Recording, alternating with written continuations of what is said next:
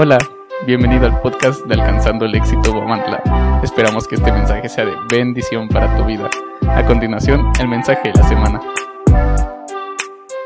Pues familia, espero que esa palabra que, que Dios trae en este día sea para edificación de cada uno de nosotros.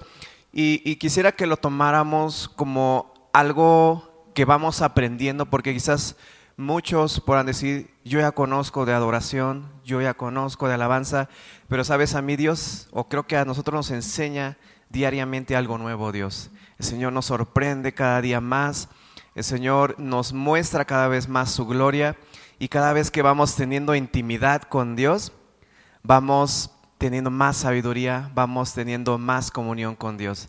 Entonces el Señor trajo a mi, a mi ser eh, el poder retomar lo que leímos en tiempo con Dios, porque el día viernes terminó el libro de, de Esdras y este, entonces eh, a mí se me hizo muy importante retomar una parte de la enseñanza de, de este libro.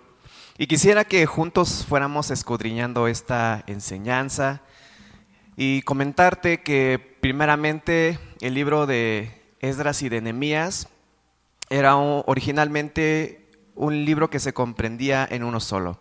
Era una sola obra escrita por un solo autor. Y la historia se desarrolla después de que los babilonios destruyeron a Jerusalén. Destruyeron a su gente y también destruyeron al templo de Dios. Y se llevaron a una gran parte del pueblo de Israel al exilio. Entonces este libro retoma la historia de aproximadamente 50 años después y cuenta también el regreso de varios israelitas a Jerusalén.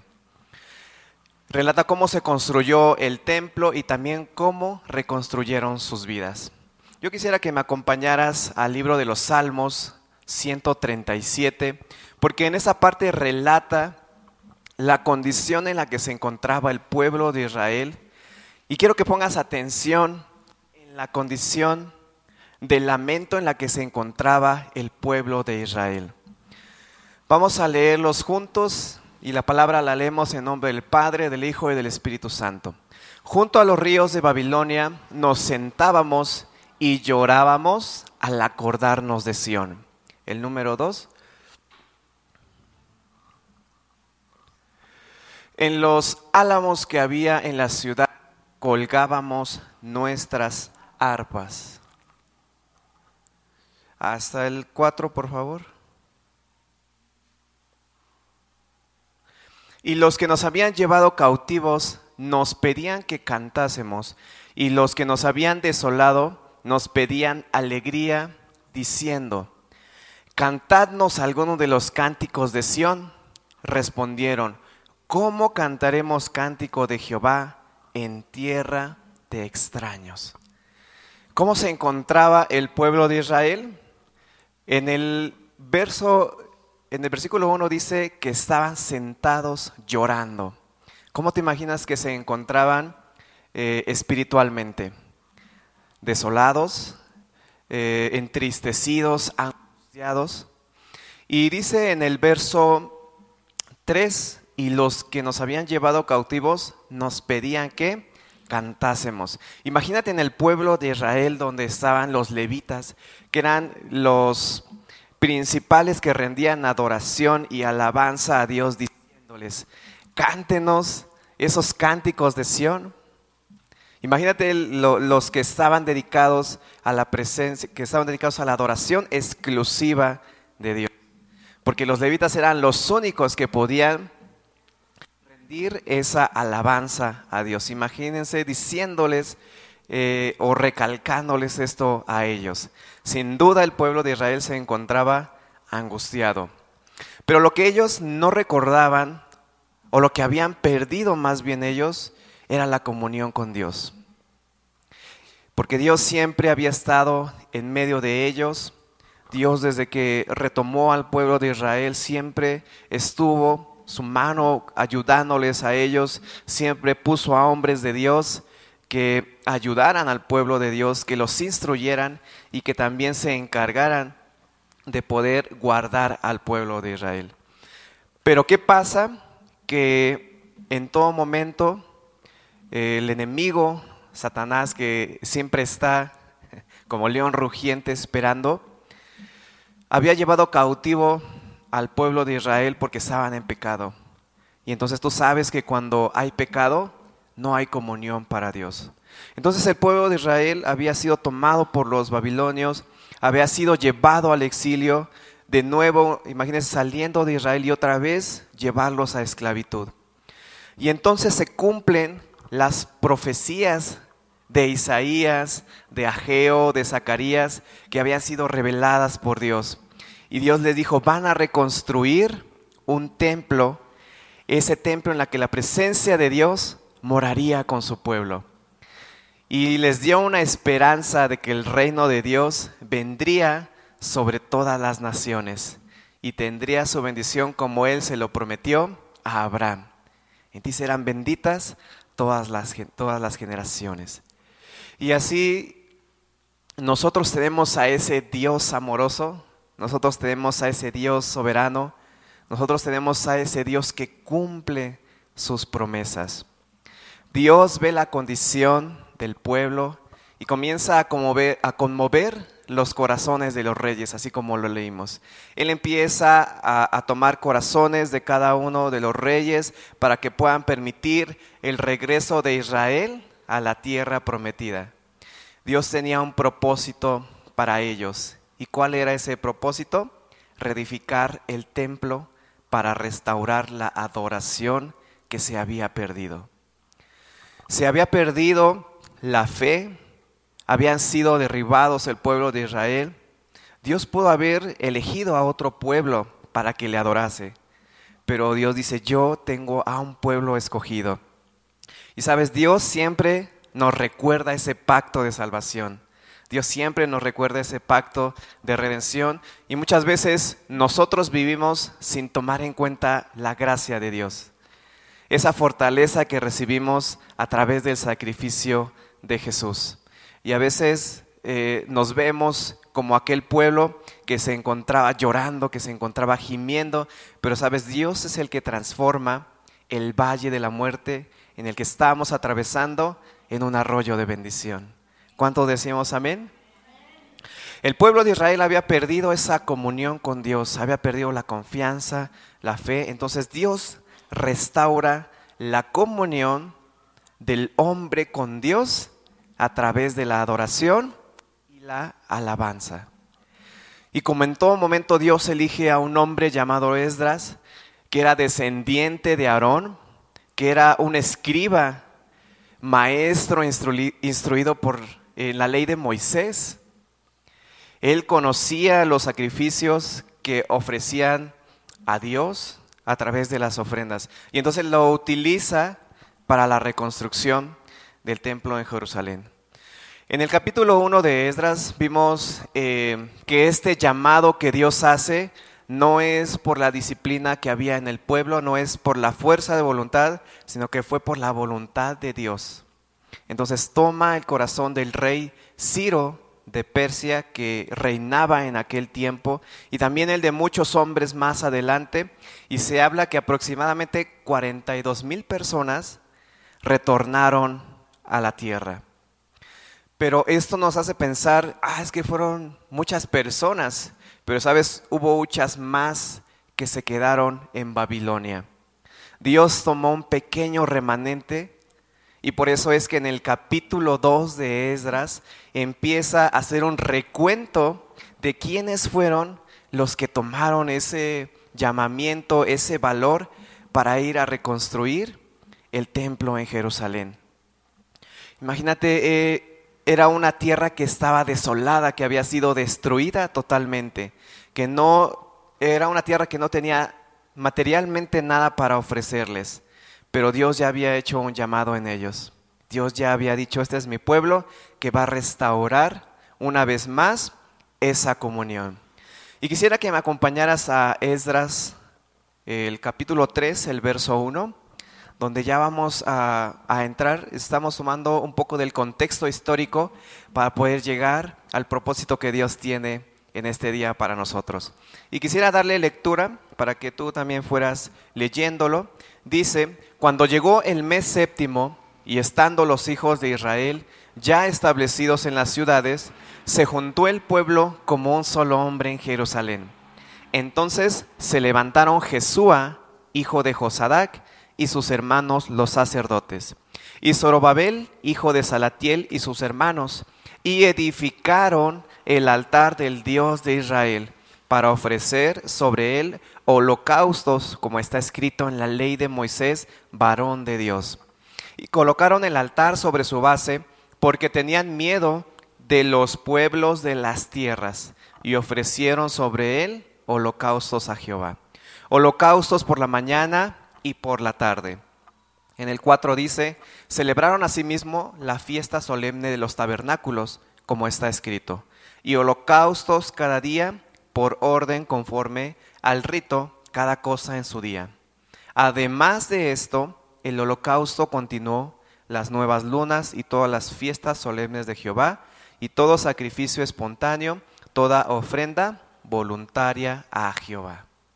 Si tú recuerdas, llegó el pueblo y se acomodaron en ciudades, pero Jerusalén no tenía nada. Las casas, los muros que habían sido destruidos por el rey Nabucodonosor. Imagínate, la ciudad no tenía murallas, no tenía puertas, no tenía casas, no había nada. Entonces, por eso dice que se acomodaron en ciudades vecinas. Pero ya establecidos, dice, en el mes séptimo se juntaron como un solo hombre, con un solo propósito.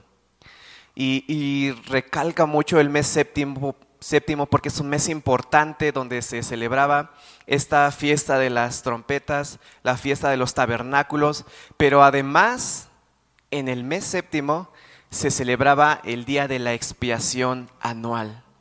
¿En qué consistía esta expiación anual? En que cada año se hacía un sacrificio por los pecados que había cometido todo el pueblo y cada persona debía llevar sus propios sacrificios.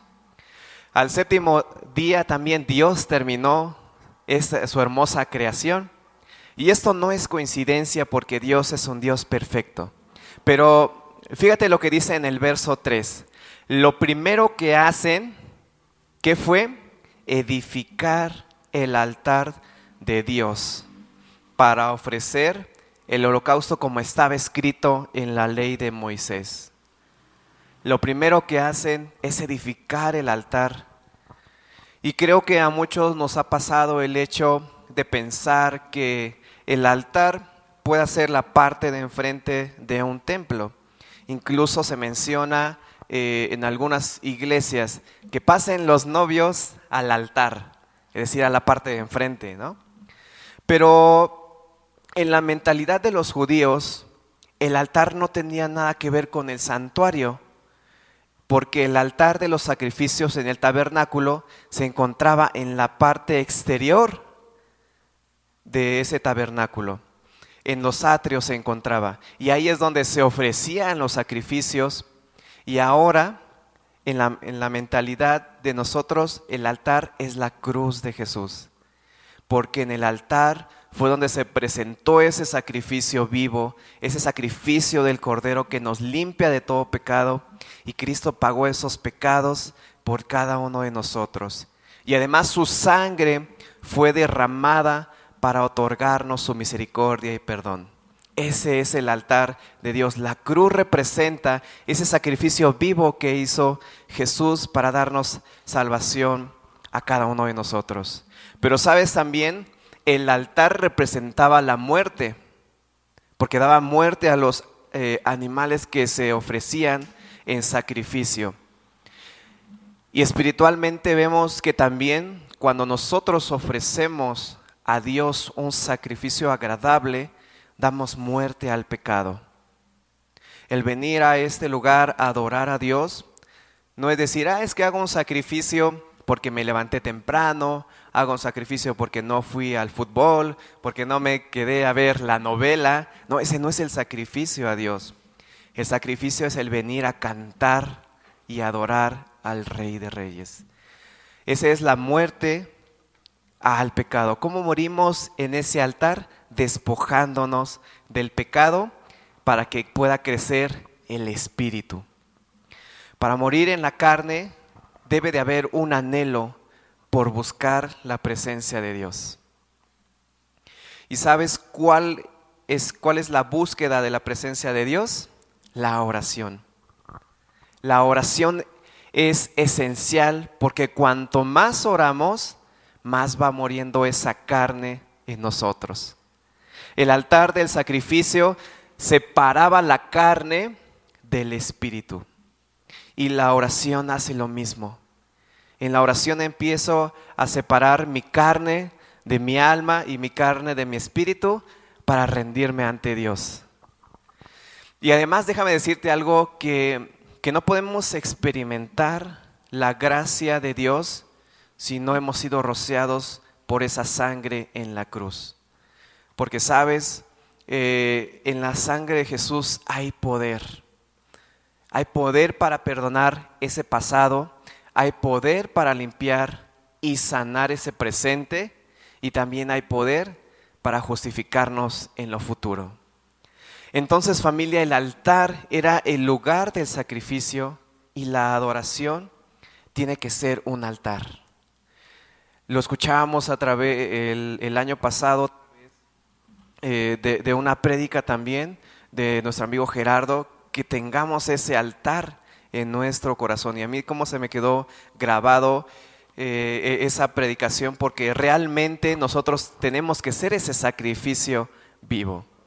Entonces, lo primero que hacen los de Israel fue preparar ese altar físico, preparar ese altar, porque no tenía sentido eh, edificar lo demás, sino primordialmente hubiera un altar. Y sabes, eh, antes no se mencionaba eh, la palabra templo, sino se mencionaba altar. Abel, y ya estamos hablando muchísimo tiempo atrás, Abel edificó un altar. Abraham edificó altares. El mismo Adán y Eva fueron creados para adorar a Dios. Ellos eran exclusivos de Dios y no compartían esa exclusividad con ningún otro ser de la creación. En el libro de Génesis relata cómo decía que en la mañana Dios descendía y caminaba con Adán y Eva en el huerto de Edén. Imagínate qué tanta comunión había eh, en esos tiempos. Y ahora también la hay, pero era una exclusividad ellos ofrecían esa reverencia a Dios, eh, daban esa adoración, porque Dios no abrazaba a un árbol, Dios no caminaba con, con algún animal, sino que la comunión era exclusiva para el ser humano, exclusiva esa relación entre Dios y el hombre. Por eso Dios nos hizo semejantes a Él, porque somos como ese espejo que refleja la gloria de Dios. Entonces e, el altar existía antes de la palabra templo, antes del templo que era la edificación. Y, yo creo que la lógica mandaba, o al menos yo lo veo de esa manera, que primero se hicieran los muros, que primero se edificaran las puertas y que una vez que estuviera seguro el templo, ahora sí, ellos fueran a edificar el altar.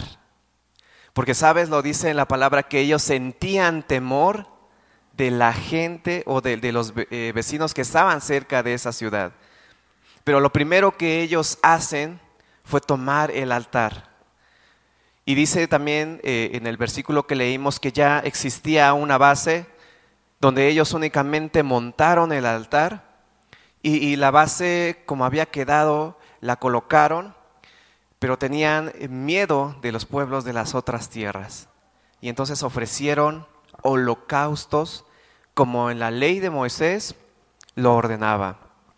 Aquí podemos ver dos puntos de vista, o yo quisiera llevarte a esos dos puntos, de vista, porque eh, en esta parte podemos interpretarlo como que ellos colocaron el altar en la base a pesar de que tenían miedo de los pueblos.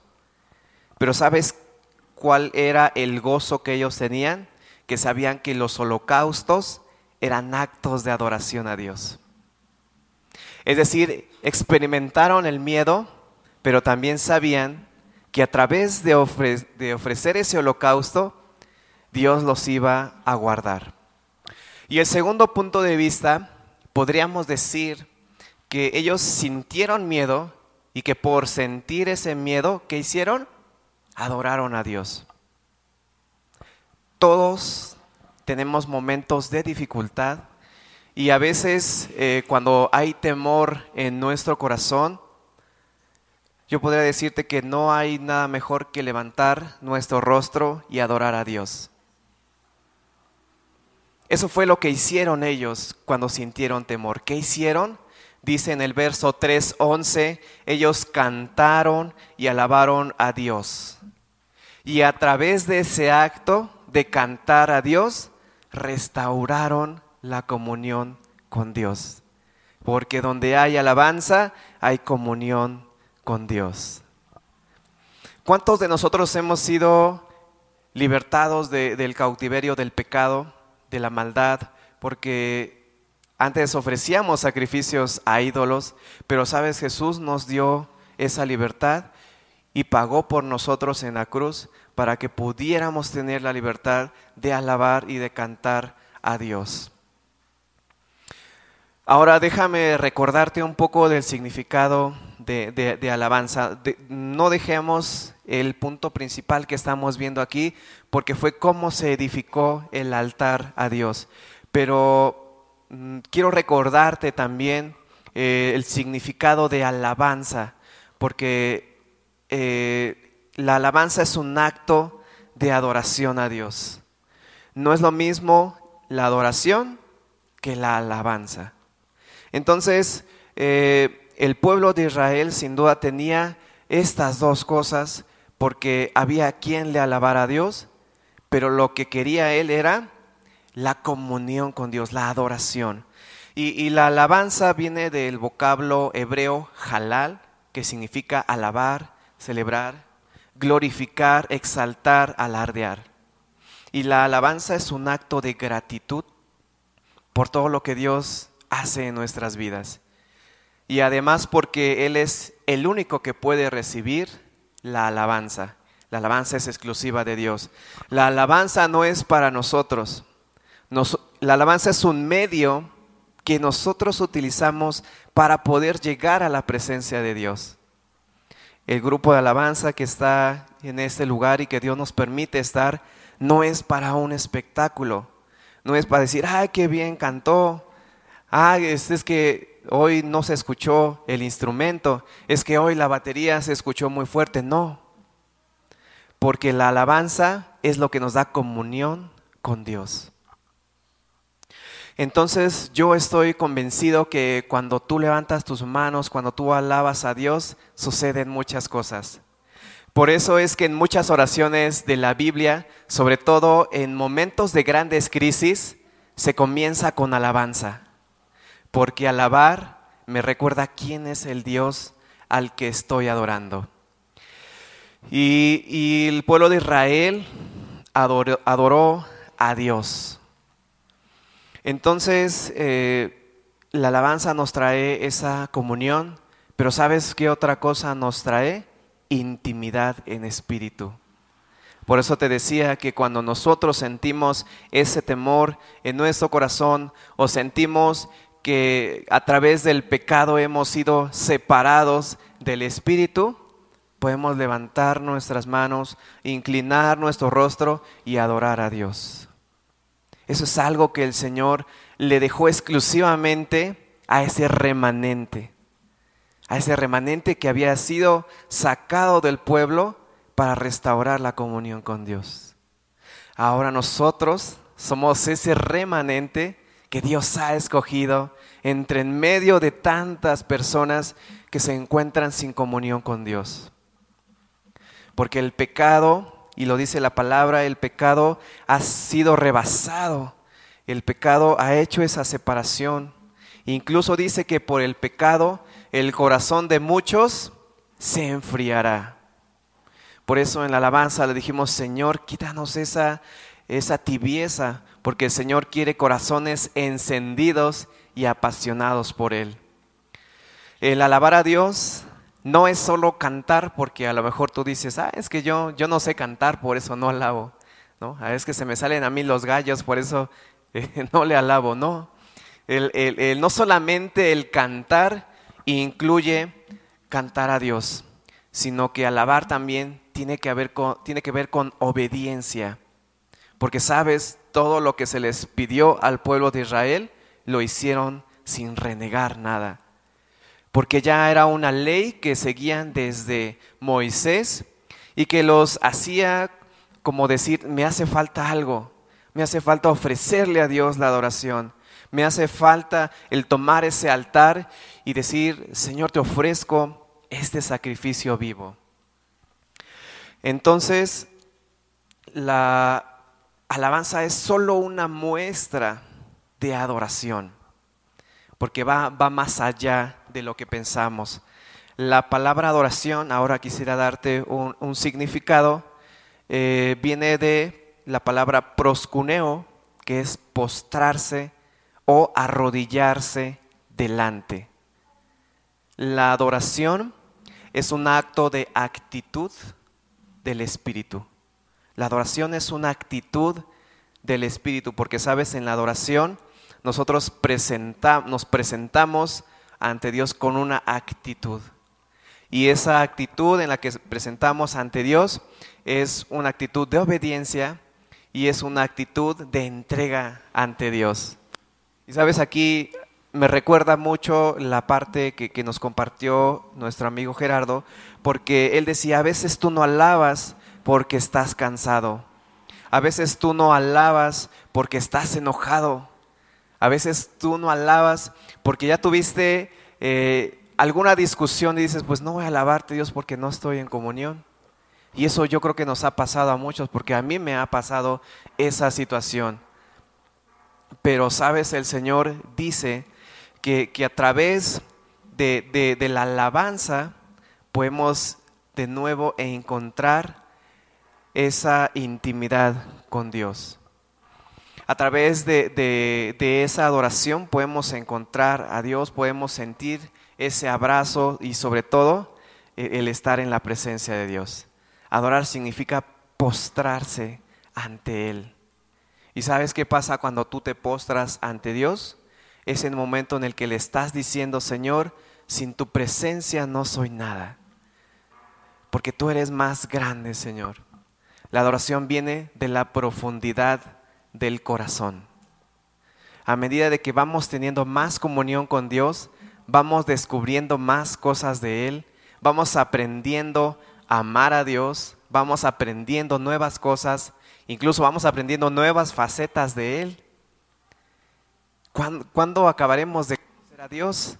Creo que hasta la eternidad estaremos, eh, lo estaremos haciendo, conociendo a Dios. Y en ese lapso de la tierra, en ese lapso de la tierra, nosotros fuimos diseñados para adorar a Dios.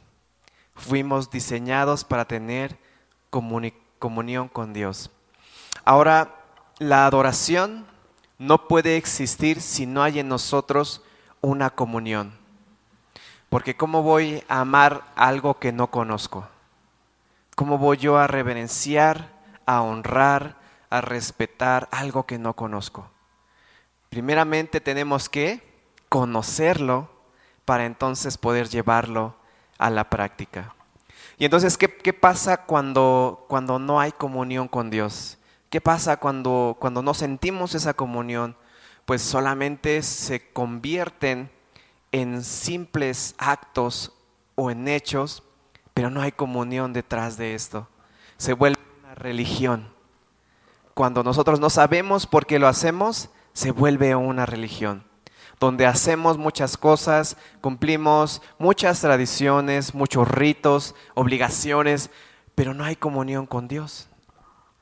Y si no hay comunión, se vuelve solamente en obras humanas. Yo puedo hacer muchas cosas para Dios, pero no tengo comunión.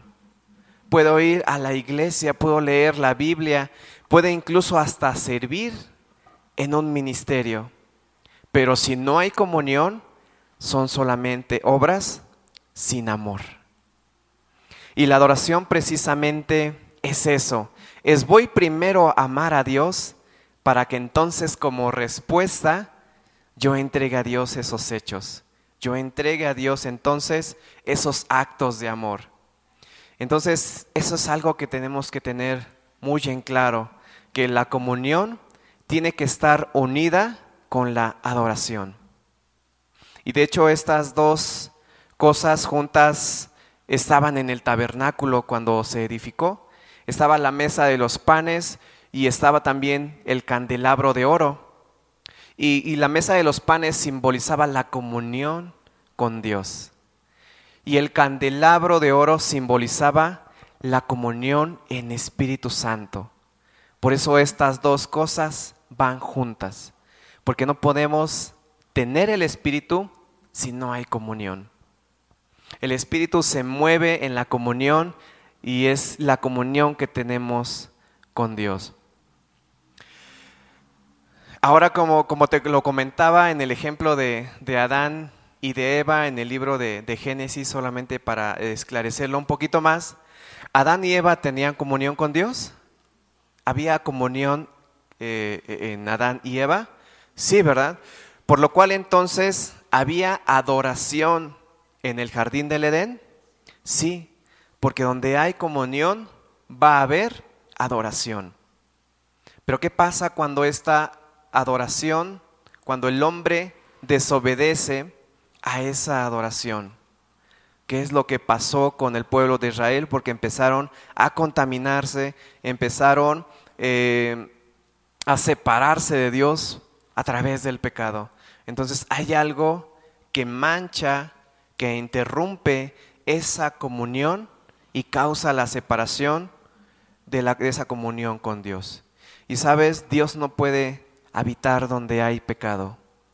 Dios no puede habitar donde se manifiestan esas obras del pecado, porque Cristo vino a restaurarnos.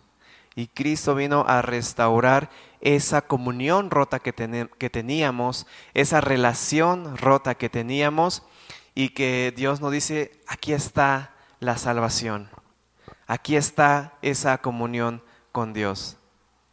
Y antes vivíamos en esa oscuridad, no, no teníamos esa comunión con Dios, por eso es que no podíamos ofrecer alabanza a Dios, porque no había esa comunión. Al menos yo lo podría decir que cuando empecé a conocer a Dios, yo veía esa alabanza, pero no causaba nada en mí.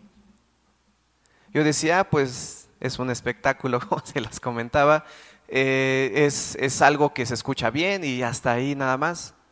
Pero cuando empezamos a conocer más de Dios, cuando ese velo que nos está tapando se rasga, entonces es cuando Dios nos permite tener esa comunión con Él. Y eso es a través de, lo que nosotros vamos aprendiendo día a día, es lo que nosotros vamos buscando a través de la oración y es lo que pasó con el pueblo de Israel, que tenían que enfocarse nuevamente a la comunión con Dios. Y quiero que me acompañes, por favor, al verso 6 de, Esdras, por favor.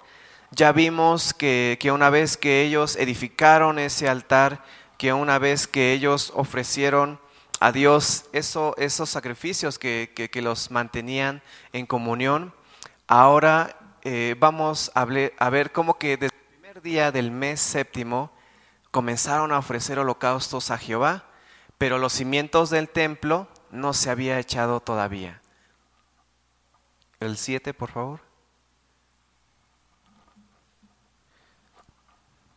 Y dieron dinero a los albañiles y carpinteros, asimismo comida, bebida y aceite a los sidonios y tiros para que trajesen madera de cedro desde Líbano por mar a Jope, conforme a la voluntad de Ciro, el rey de Persia, acerca de esto. Fíjate, se tomaron dos naciones de, de Sidón y de Tiro, dos ciudades fenicias que si tú recuerdas, en el libro de Primera de Reyes, el rey Tiro es el que provee toda la madera para la construcción del templo de Salomón.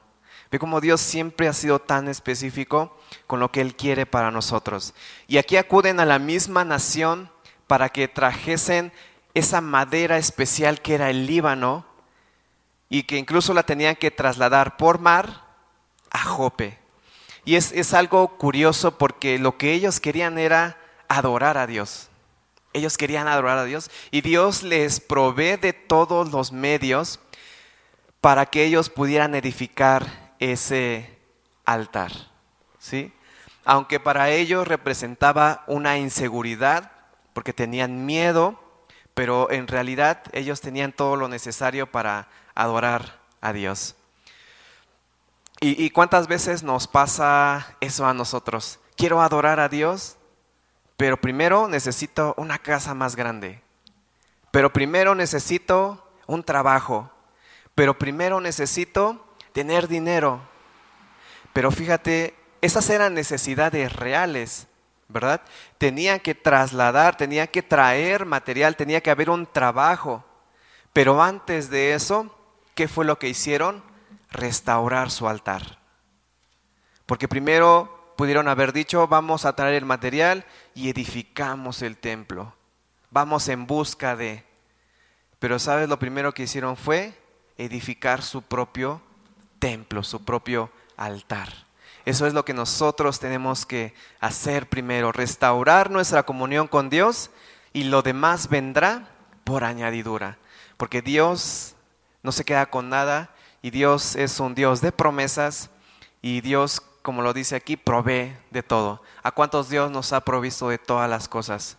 ¿A cuántos Dios ha sido bueno con nosotros? Y a pesar de que pasan los años, de que tenemos equivocaciones ante Dios, Él se mantiene fiel. Dios se mantiene con ese amor. El amor de Dios no cambia. A veces el corazón del hombre es el que cambia.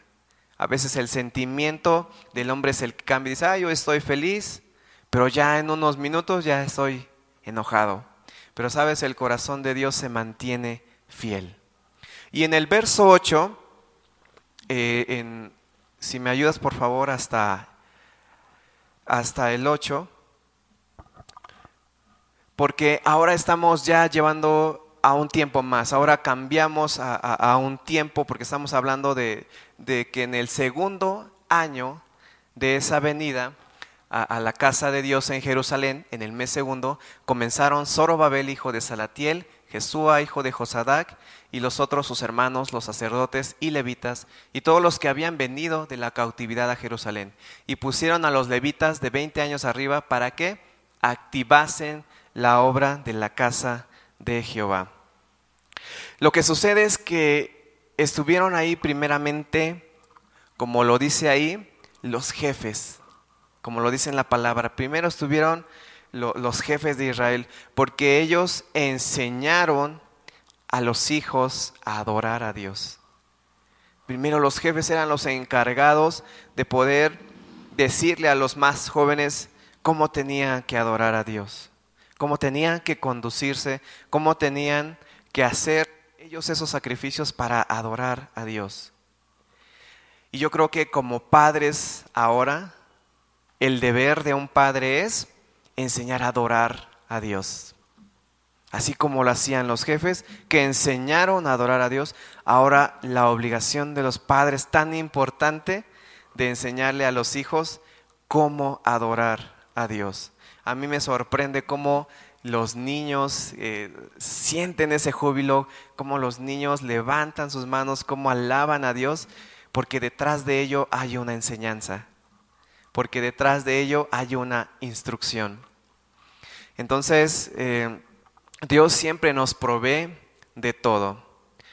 Y, Dios eh, está tan íntimamente involucrado en nuestras vidas como lo estaba con, con Esdras, porque Esdras eh, Dios le encargó que él siguiera edificando más adelante el templo, lo vimos durante la lectura, y, Esdras hizo hasta lo imposible porque incluso él lloró. Incluso dice la palabra que se arrancó los cabellos. ¿Por qué? Por el pecado que aún seguía en el pueblo de Israel. Ya les había mandado a aquel hombre de Dios llamado Esdras, pero todavía había quien se había contaminado con el otro pueblo. Entonces, eh, Esdras hizo todo lo imposible para que la mano de Dios estuviera, estuviera con él. Cada creyente somos un templo vivo y ese lo, puedes ver en Primera de Corintios 6, 19.